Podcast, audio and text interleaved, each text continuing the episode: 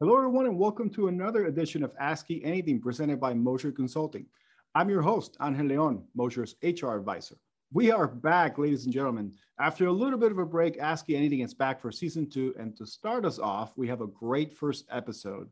In this week's episode, we're bringing in Dr. Krista Longtin, with whom we'll talk about improving communication through improvisation.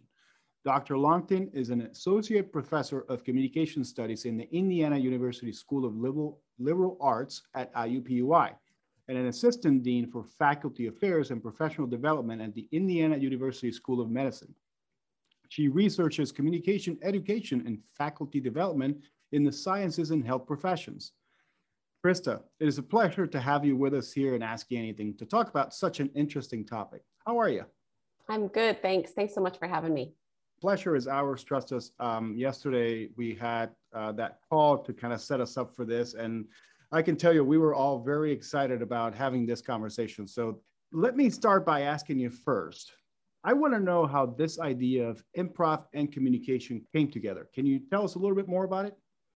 Yeah, absolutely. So the, I'll give you a little bit of history of improv as a sort of theater art, and that'll, I think, get us into this conversation about uh, communication and improv and why they work so well together.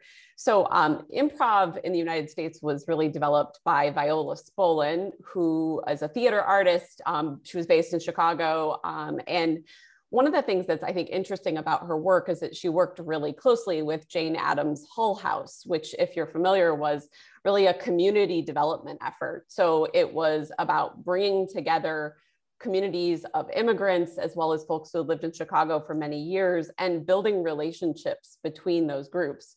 So Spolin really saw improv and theater as a tool to build connections between people. And mm. um, that I think became the basis for seeing improv uh, not just as a way to make people laugh or as a theater art, but to see improv as a tool to help us connect with one another. So you can see kind of from that history that it easily moves us into thinking about how can the concepts behind improvisation help us build relationships and communicate more effectively with one another. More recently, um, we've seen folks use improv as a tool to do lots of different kinds of organizational development or um, professional development or human resources kinds of activities. So um, the work that I do is um, a sort of subset of improvisation called applied improvisation. And um, we can talk a little bit more about that if you'd like. Sure. So that actually leads in perfectly into my next question because I was going to ask you what is applied improvisation? And maybe just as importantly, what is it not? Yeah, great question. So when folks think about improvisation or think about improvisational theater, usually they think about comedy, um, like the show Whose Line Is It Anyway, uh, uh, which was a really popular show in the United States a few years ago, or even mm-hmm. maybe some of the work on uh, Saturday Night Live um, or Second City in Chicago. And so we tend to associate it with comedy, but um, improvisation and applied improvisation is really um, a theater art that lots of different actors use as a tool to connect with other theater artists. And so applied improvisation in particular is using some of the games and activities that are associated with improv outside of the theater to foster growth, to develop new and flexible mindsets, and to really help folks communicate more effectively in today's sort of volatile and uncertain world and work environment. Interesting. So I, I do want to touch on a little bit about what you said about games and activities that are done uh, for that. So I had a question here about explain the concept, and I think this kind of ties into it. Can you explain the concept of getting out of your own way? And talk through some of those exercises that you use to help people uh, develop this trait. Yeah, absolutely. So um, the concept of getting out of your own way is kind of one of the tenets of improv, and there are a bunch of them. There's sort of principles or um, mindsets um, that we use kind of when we talk about improv that help us to connect with other people. And so the way that, that improv artists, the way that improv practitioners often do this is through improv games. And so um, some of you have probably even played some of these games like at camp, or if you were a scout, um, many of these games kind of show up in those spaces. Um, but they're really designed to um, ask you to kind of get out of your head and get connecting with other people. So, as an example, um, we play a game at the beginning of many of our workshops that we do or trainings that we do where we use improv, where we ask folks to have an entire conversation where um, one individual uh, makes a proposition, like, this is what I'm going to do this weekend. And the other individual in the pair responds with, yes, but and then, you know, the conversation moves back and forth with every sentence starting with yes, but. And obviously, it shuts the conversation down pretty quickly. You run out of things to say. And then we ask folks to have the conversation again, switch places, and start each sentence with yes and. And really encourage folks to say that, okay, how could you keep the conversation going? So, what if your goal that you have in that conversation is to keep the conversation moving instead of your goal being to just answer the question and move on.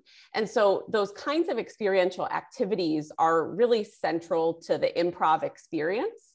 Um, and for me, I think, um, and some of my research actually supports this, are a critical part of improving people's communication skills, having these experiential activities as a part of the education environment that's an interesting exercise because as you as you mentioned i mean if i say i'm going skiing this weekend and we're doing this exercises this exercise you say yes but and then this goes down a road that maybe i don't want to you know it, it's it's it's interesting because it can bring positive negatives into question into play while we're having this conversation. And so as you said it kind of develops our communication skills because we're looking for ways to maybe outwit or outsmart the next the next answer. Am I right? Am I, is that something? Yeah, you're on the right track. Actually, what might be helpful is to try it for just three or four sentences. So, do you want to try it for just a minute? Sure, why not? Sure. Okay. So, um, this weekend, I plan to mow my lawn. Now, start yes, a sentence. Yeah, go ahead. Yes, yes, but it's going to rain yes, but I really need to get the lawn mowed because my neighbors mentioned it to me. Yes, but while you're while you're mowing the lawn, you're going to get wet. The grass is going to be wet, so there's really no rhyme or reason as to why you would do that. Yes, but maybe there'll be a break in the rain, and I can find a time to get it done because it's really important to me. Ooh, Ooh, this is um, hard, right? Yeah, like this yeah, is like it, I feel like hard. I use I feel like I've used my answer and I don't know where to go. right. So this is what folks tend to find. And it's interesting because um, I, I will share with you that I play this game with physicians a lot. Um, and physicians often find the yes, but to actually be really comforting. It's their job to give feedback. It's their job mm-hmm. to like look for ways to, um, you know, uh, like find what a problem is and solve that problem. So for physicians, that feels very comfortable and they can go on for a long time. Um, but sometimes for other folks that yes but feels you know feels really uncomfortable like you did you kind of run out of things to say. So let's try it with yes and and um, Anha why don't you start? So tell me what you're going to do this weekend. Okay. This weekend i'm going to go running outside Yes, and I love to run outside in the summer and work up a good sweat. One of my favorite things to do. Yes, and you get so much great exercise during the summer because it's hot, so you start sweating a lot more. So in my mind, I always think I'm going to lose more weight during the summer than say winter. Yes, and one of the things I love about running in the summer is that there's sort of a community of runners around you. I like to run on the canal, so lots of people around, and it makes it more fun and interesting. Yes, and you get to listen to all the sounds of the city if you're in the city, or if you're in the suburbs, you get to listen to the birds and you know maybe a dog barking from a neighbor's home, it's, you know, etc. Yes, and that's one of the things I love about running outside. It really sort of helps me get out of my head and kind of connect with what's happening around me. Yes, and it kind of soothes your soul basically because since you're connecting to everything else, it, it kind of just helps you center yourself, right? Yeah, that's perfect. So I'll pause us there and just talk about like one of the things I love about that is that you can easily see the juxtaposition, right? With yes and, well, I'll ask you, uh, Angel, as you're thinking about that, what was different for you about that second round than the first round? I think this one had a more positive tone to it um, than the first round. The first round, um, I, I felt like there's because of the yes but you're you're at you might be thinking of negative ways to impact that first statement. I think that that's true. I think that in a lot of ways you're really with yes but it can feel not always but it can feel a little bit mm-hmm. like you're trying to pick a fight. Um, yeah versus yes and where it feels like your job is to keep the conversation going. And that's one of the principles that we like to um, bring into our conversations about public speaking. If we're giving these activities and asking folks to think about um, a relationship with an audience what if your job as a public speaker is not just to share facts what if your job is to keep the conversation going? Even though that person in the audience is not actually responding out loud to you, they're taking notes, they're thinking. But if you see your role as co creating, as building something new with that audience and keeping the conversation going, then it really changes the way that you approach sharing information with the audience yeah that that is that is obviously very key when you're building and i mean when you're speaking in general when you're communicating it's key to just build that relationship. And so i want to take that and follow it with this question because I, it ties into um, how can you build empathy with audiences when explaining complex information yeah, this is actually one of the things that I think is um, the most important part of the research that I do and the trainings that we do um, at Indiana University using improv is the idea that um, folks sometimes forget that when you go to hear a speaker or see a speaker, right? If you think about things like really popular TED Talks, for example, the reason why you connect with those speakers, the reason why you connect with, um, you know, somebody like Brene Brown, for example, who's a great public speaker, is um, because they display trust and credibility. And trust and credibility are primarily built non-verbally. They're actually not built with words. We have good research to support that. So, as a speaker, part of what we encourage our um, presenters to think about, again, when we're talking about sharing complicated information, that it's not just the information itself that helps your audience to get on board with a topic, but it's the way you share that information. Because if a person doesn't believe you, if they don't think you're credible, if they don't trust you, it doesn't matter how good the information is that you're presenting because they don't believe it. And so seeing the delivery of the information as just as important as the quality of the information itself can actually help you accomplish your goals.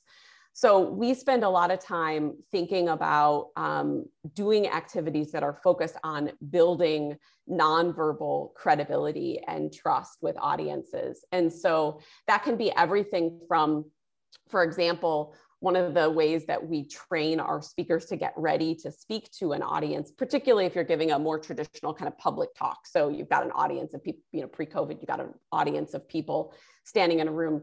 You know, you can come into a room and mess around with the tech at the podium and, um, you know, make sure everything's working okay, and then just sort of stand behind the podium and drink your water until the, the session starts. Or you can walk up to the first row, introduce yourself and ask the audience members questions like what brought you here today? What are you most excited to hear? Right? Those really small shifts are shifts that illustrate that you are credible and trustworthy to an audience. So very small behaviors can change the way an audience perceives um, a speaker.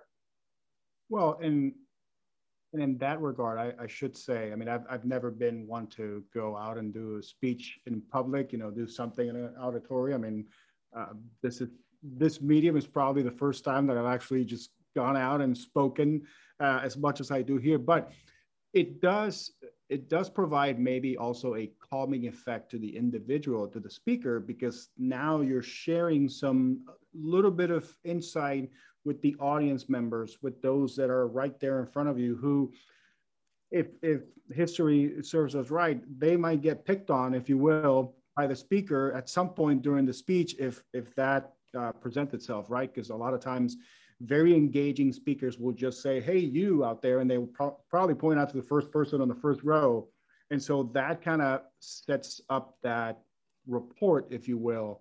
Um, right away. And then a question I had while you were while you were saying while you were talking about this is how how can a speaker say what type of body language uh, do they do they represent? Because um, they could probably do that, but then what makes them to kind of tie it back in? What makes them be trustworthy when it comes to body language? Because people might come in, and, and I know you can't see us uh, for the folks that are listening, but they can come in and have their arms all wrapped around their chest, and and that might not be a welcoming posture. So what what kind of body language do you see in people who are successful in being that trustworthy individual to an audience?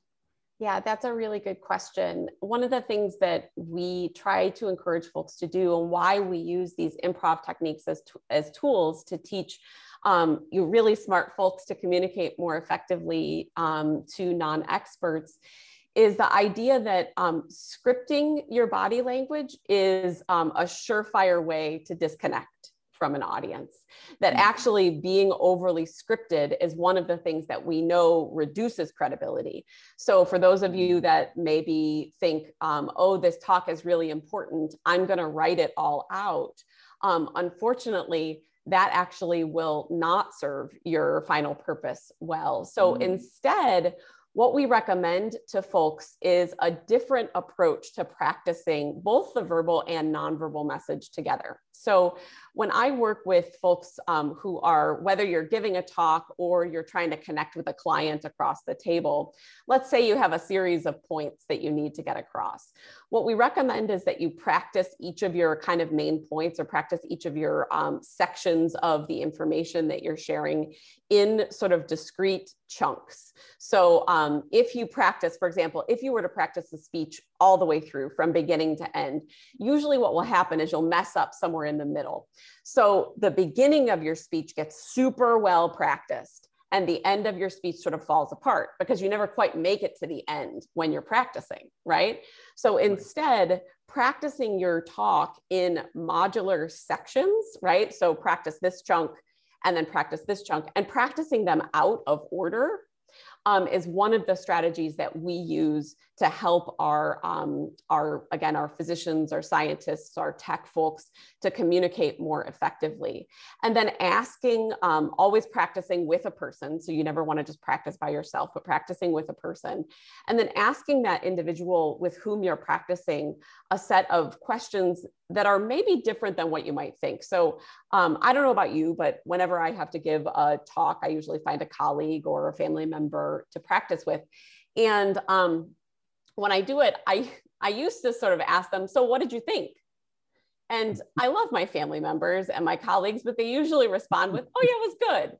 Or maybe move your hands a little less, or maybe you could be louder here. And those are fine. Those are helpful things, but it really doesn't give you tangible advice for what to do next. So we have a series of questions that we use um, that I can share with um, your team that ask um, more specific questions to help refine your message. So, questions like, What do you remember most about what I just said? is a mm. great idea of what you should keep doing. Or a question like, What still don't you understand? After I've given this talk to you, what still don't you understand? Those kinds of questions give you really tangible things to improve on um, that will help you to, um, by proxy, build that trust and credibility that you're most interested in.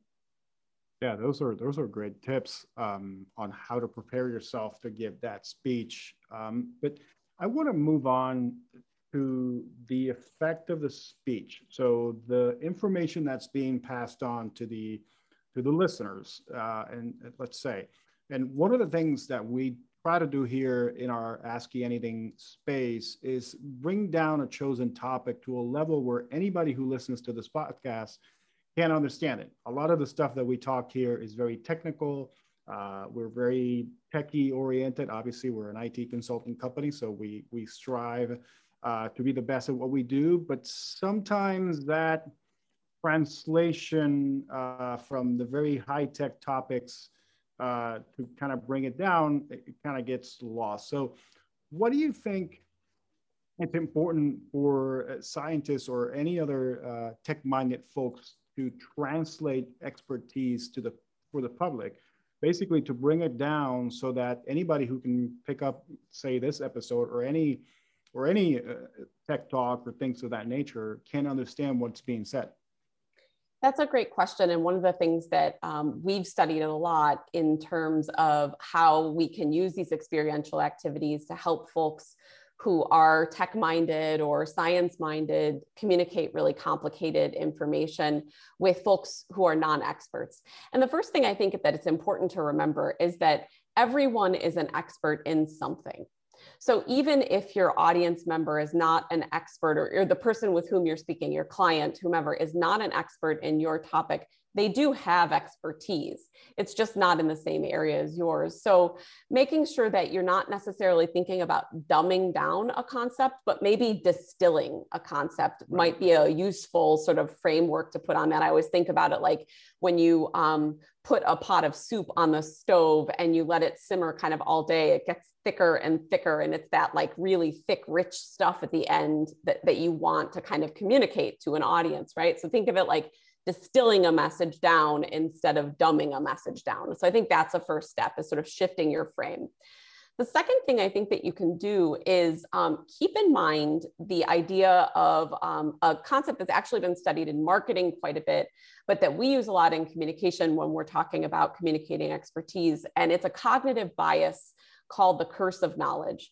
And the curse of knowledge basically is a theory that says that when you become an expert in something, it's really hard to communicate that expertise to a non expert because you have developed a sort of muscle memory around that expertise.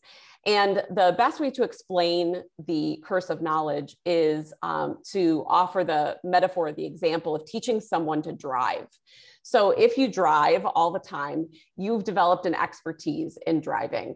And that expertise comes in such a way that you don't have to think about the idea that when you get into the car, you have to adjust your seat before you put your seatbelt on right? That's something that now you do without even thinking. You look and feel where the seat is and decide that it's in the right spot or not in the right spot.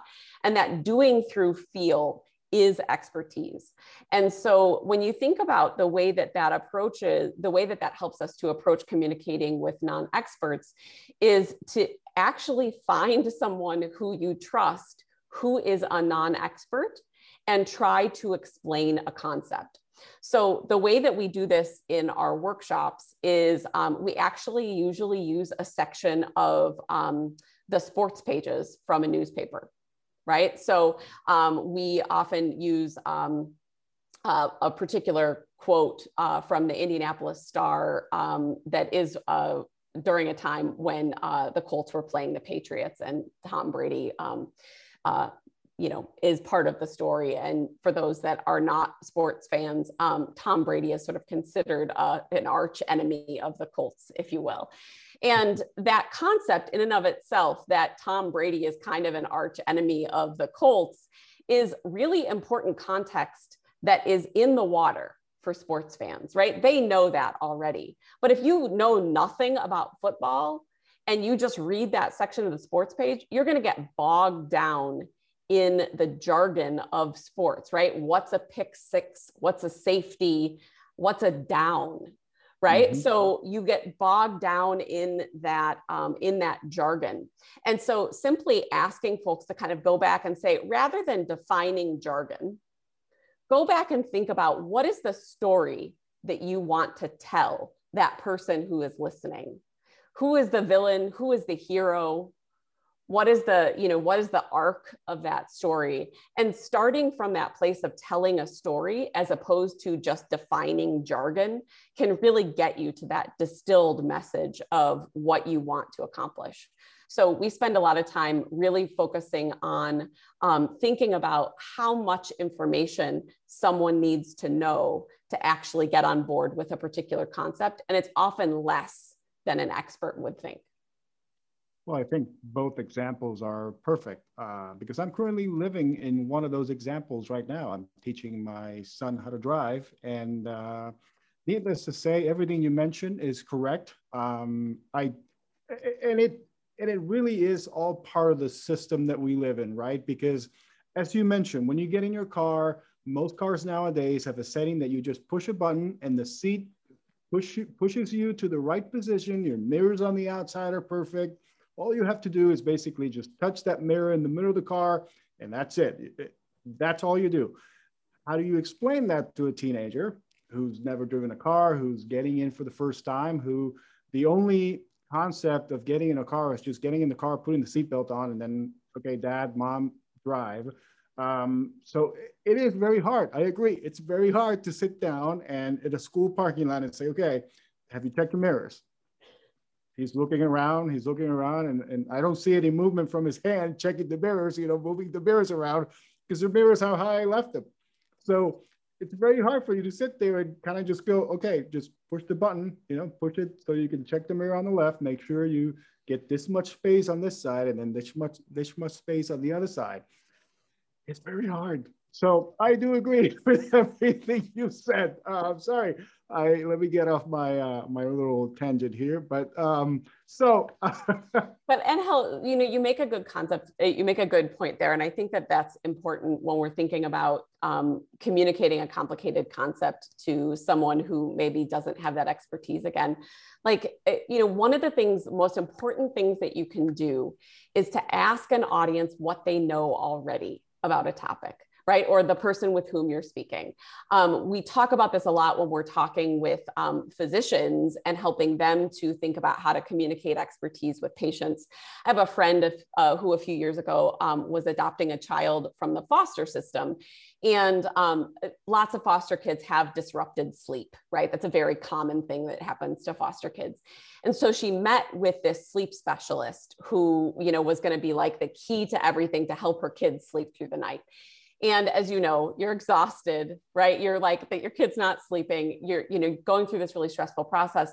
She sat down with the sleep specialist who had a list of like 26 things to do. And he essentially read the list of 26 things to her and then handed her the sheet of paper. And she had already tried like 12 of those. And she felt so discouraged at the end of that conversation, where instead he could have started by saying, Tell me what you've done already and asking that question like tell me what you've done already. Tell me what you know already about this topic allows it to be much more of a conversation and much less about i am the expert and i am telling mm-hmm. you what to do. And it's in that space that we're able to build that sense of credibility and trust. And i think that that's a really important part of this shift in seeing communication not just as message transmission but seeing communication as developing relationships and developing shared meaning, which is really what we want from our communication with others.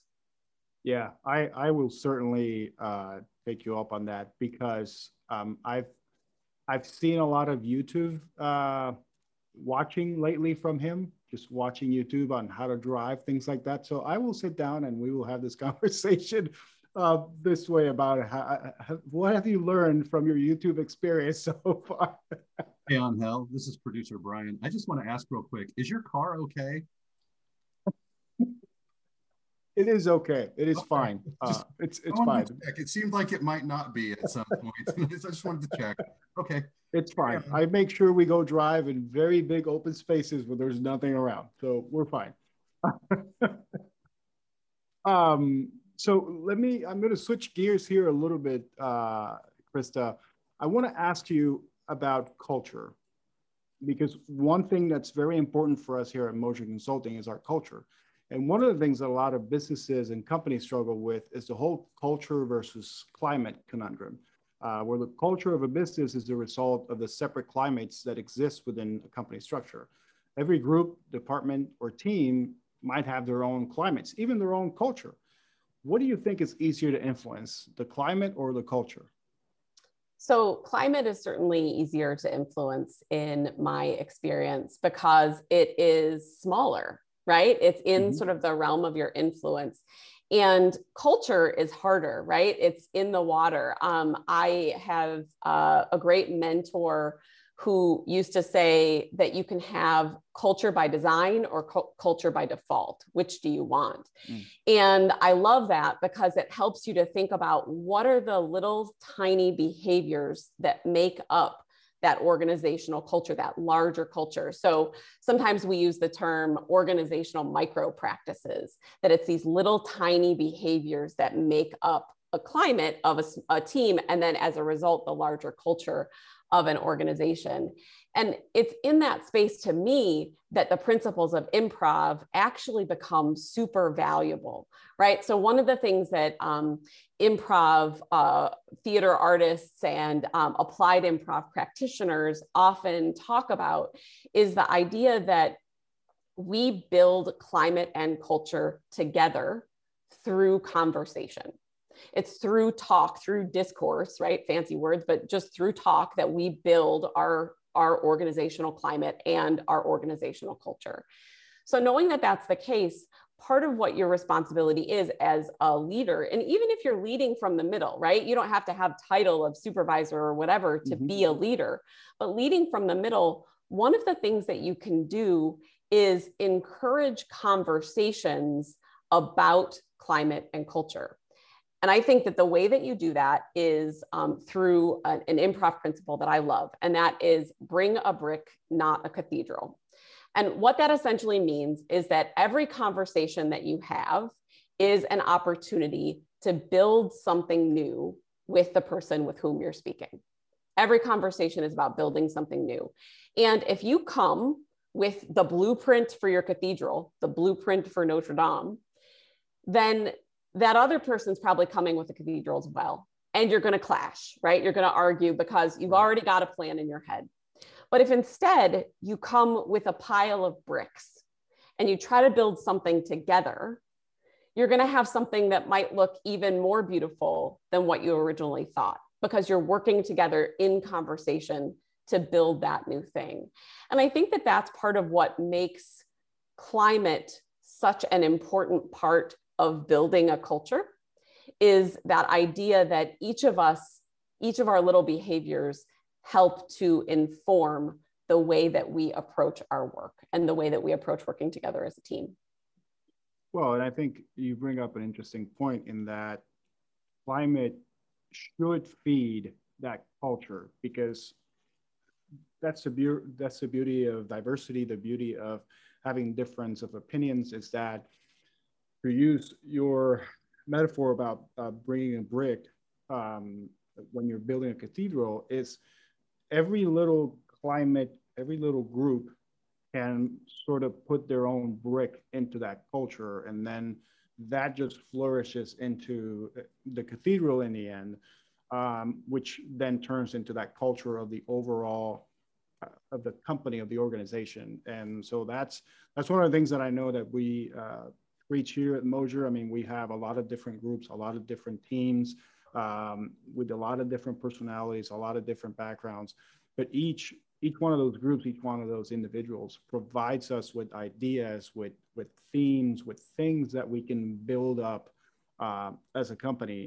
But we need those grassroots ideas. We need those those uh, reaching out for information um, and, and I mean, uh, the, the folks that listen to this, this podcast have heard this in the past. I mean, our CEO takes, for example, our climate survey, our, our best places to work survey every year. They take that to heart and they read each and every one of those comments. Um, and even throughout the year, when that's not going on, when somebody has an idea or a brick that they'd like to start laying down, um, they bring it up to them directly and it starts happening. Um, if it's a good idea that we can definitely produce, we will take on it. Um, and you know, we've learned from mistakes in the past. We've learned from missteps.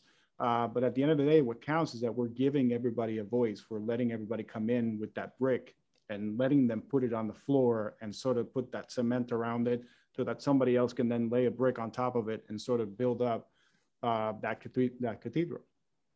Yeah, one of the things that you said here, I'll put my um, sort of organizational development hat on for a minute, which is some of the work that I do with IU School of Medicine. And um, there, is, this is uh, sort of at the bounds of my expertise. So I'll, I'll share some information here and then um, maybe producer Brian can fact check me a little bit.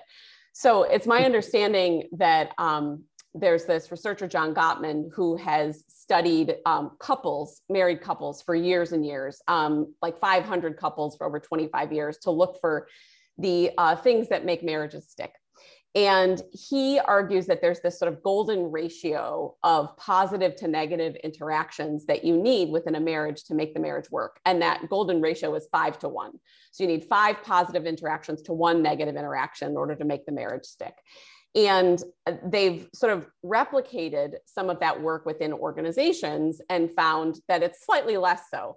Three to one is the golden ratio. So you need three positive interactions to one negative interaction at work to make the culture or the climate of um, your team a positive one. I mention that in part because there's no way that the CEO of Mosher or that even the C suite, you know, the folks that are in leadership positions can be all of those three to one interactions that you need. It's got to be the individuals within the organization. And for me, that's again where we can go back to one of the principles of improv, which is make your partner look good, make your scene partner look good, right? So as you think about um, the climate of your team, what are you doing to make sure that those around you are meeting that three to one golden ratio of positive to negative interactions. And it doesn't need to be big things, right? It could be little things like, you mm-hmm. know, CCing somebody's boss on a job well done email, right? Something mm-hmm. really small, but that sort of public acknowledgement of like, hey, you're really rocking it this week. I think can make a huge difference in terms of feeling connected, both as the um, sender of that email and the receiver of that email. Yeah, absolutely. I agree. And that's that's something that I know we here at Mosher do a lot of the times. Um, a lot of people within leadership and not even leadership, just folks, the general folk. I mean, we we invite everybody to do what we call shout outs um, for each other. So it is again, it's it's something that you build in through that climate, but then it kind of permeates into the whole culture. And so people know that that is I don't want to say expected, but that is something that's already ingrained into the fabric of the folks that work here. Um, so people aren't, you know, when they get that shout out, like you said, it kind of it's a moment of pride, but it's also a moment of pride for the people who are sharing the knowledge. So yeah, that's very key in developing that climate and that culture. That's one of the reasons why, like I said, I like using the principles of improv to talk about these things because it really does dovetail well with um, the way that we know we want our organizations to function. So thinking about even small things like, um, you know, starting meetings with a check-in, um, you know, or, um, you know, even playing a little game can be a great way of just reminding folks that we often spend more time at work than we do with our families. and so the more that we can make that climate a positive one, the more likely folks are going to have a good time at work and want to stay. Absolutely. Um, this has been fun, I have to say. Um, this has been one of the, the best conversations I've had in this podcast, uh, in this podcast history. But before we go, I do have a couple of questions that I like to ask you that uh, we like to ask some of our guests. So I'll start with this one. What's a commonly held belief about your expertise that you passionately disagree with?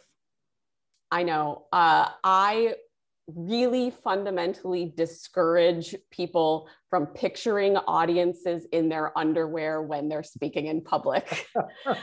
I don't know where that came from, but it is a terrible idea. And look, even just me talking about it, I'm turning red. It is a recipe to make me more nervous.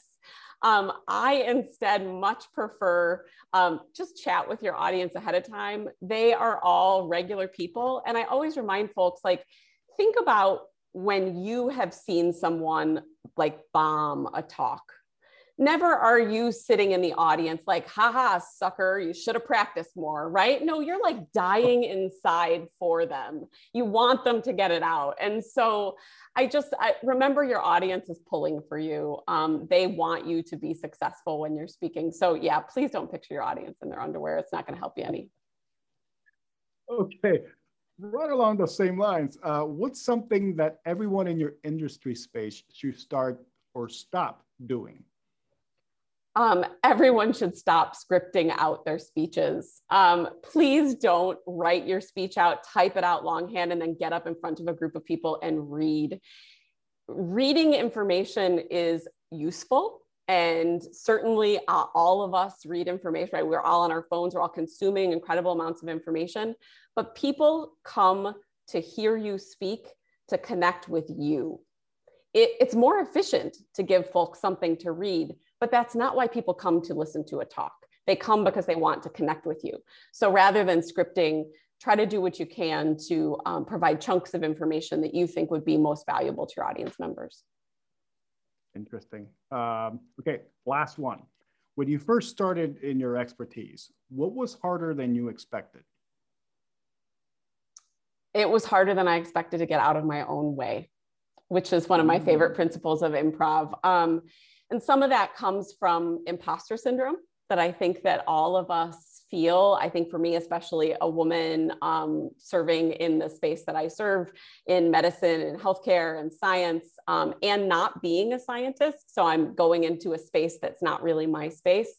Um, it was really hard to trust in these principles and um, just be willing to be open and be willing to make mistakes. Um, and I think the more that I can remind myself that I do have expertise, that I have developed research in these areas, and um, and that I am a credible speaker, the more I think that my audience is on board with me and connects with me. I think we can all agree you're a very credible speaker. Uh, Krista, before we go, um, could you share a little bit about what you're currently working on? Yeah, absolutely. So during the pandemic here in Indiana, one of the ways that we um, distributed the COVID 19 vaccine was through an existing call center, 211. So, here in Indianapolis, in Marion County, um, and throughout the state, actually, if you need any kind of social service, you can call 211 and it'll connect you to the social services that you need.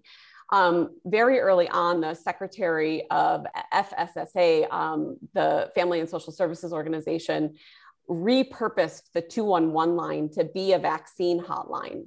So I spent from right around Christmas time through June 1st training a group of call center employees using improv techniques to communicate about the vaccine.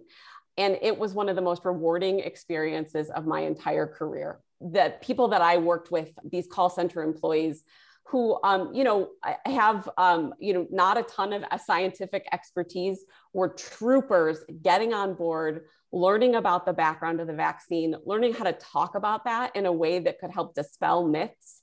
And so um, the research that I'm working on right now looks at how improv techniques were particularly helpful getting a group of kind of non-experts on board and able to share that information with the public. And I think um, I, I, feel really proud um, that I have been a part of that really important work during the pandemic. So it's been great.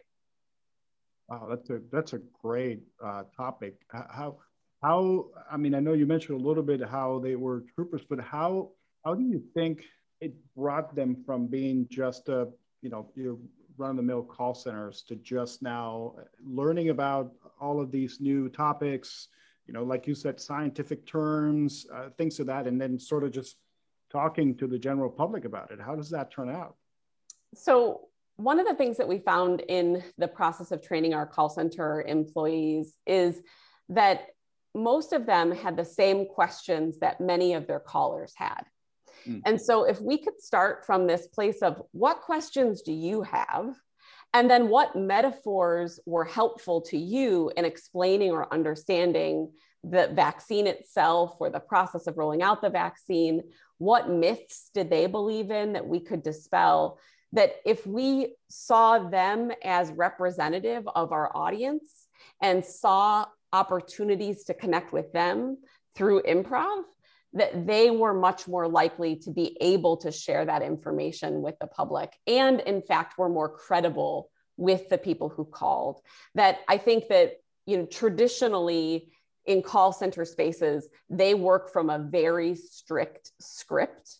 And what we found out was that scripting actually diminished credibility rather mm. than increased it. And when you think about it, that's true. I don't know about you, but when I've called a call center in the past and I get someone who's clearly reading to me, I'm kind of over it pretty quickly. Yeah. But if I could give them very flexible, accurate bits of information that they could then put into their own words, they were much more likely to um, be supportive of those folks that were calling and maybe had questions. Yeah, that definitely makes sense. I, I know the feeling of calling somewhere and getting somebody to just read from a script and just be so, ah, yeah. This is, this, go ahead. Yeah, I was just going to say it's discouraging, right? You mm-hmm. you know, you have a question and it's clear that that person's just reading it from a script, likely not understanding your question, not hearing your question. So that's one of the places where from an improv standpoint, mirroring becomes really helpful, right? Just sort of sharing mm-hmm. back. I want to make sure I got your question right before jumping into an answer. So, and how, you know, I think that your experience is spot on.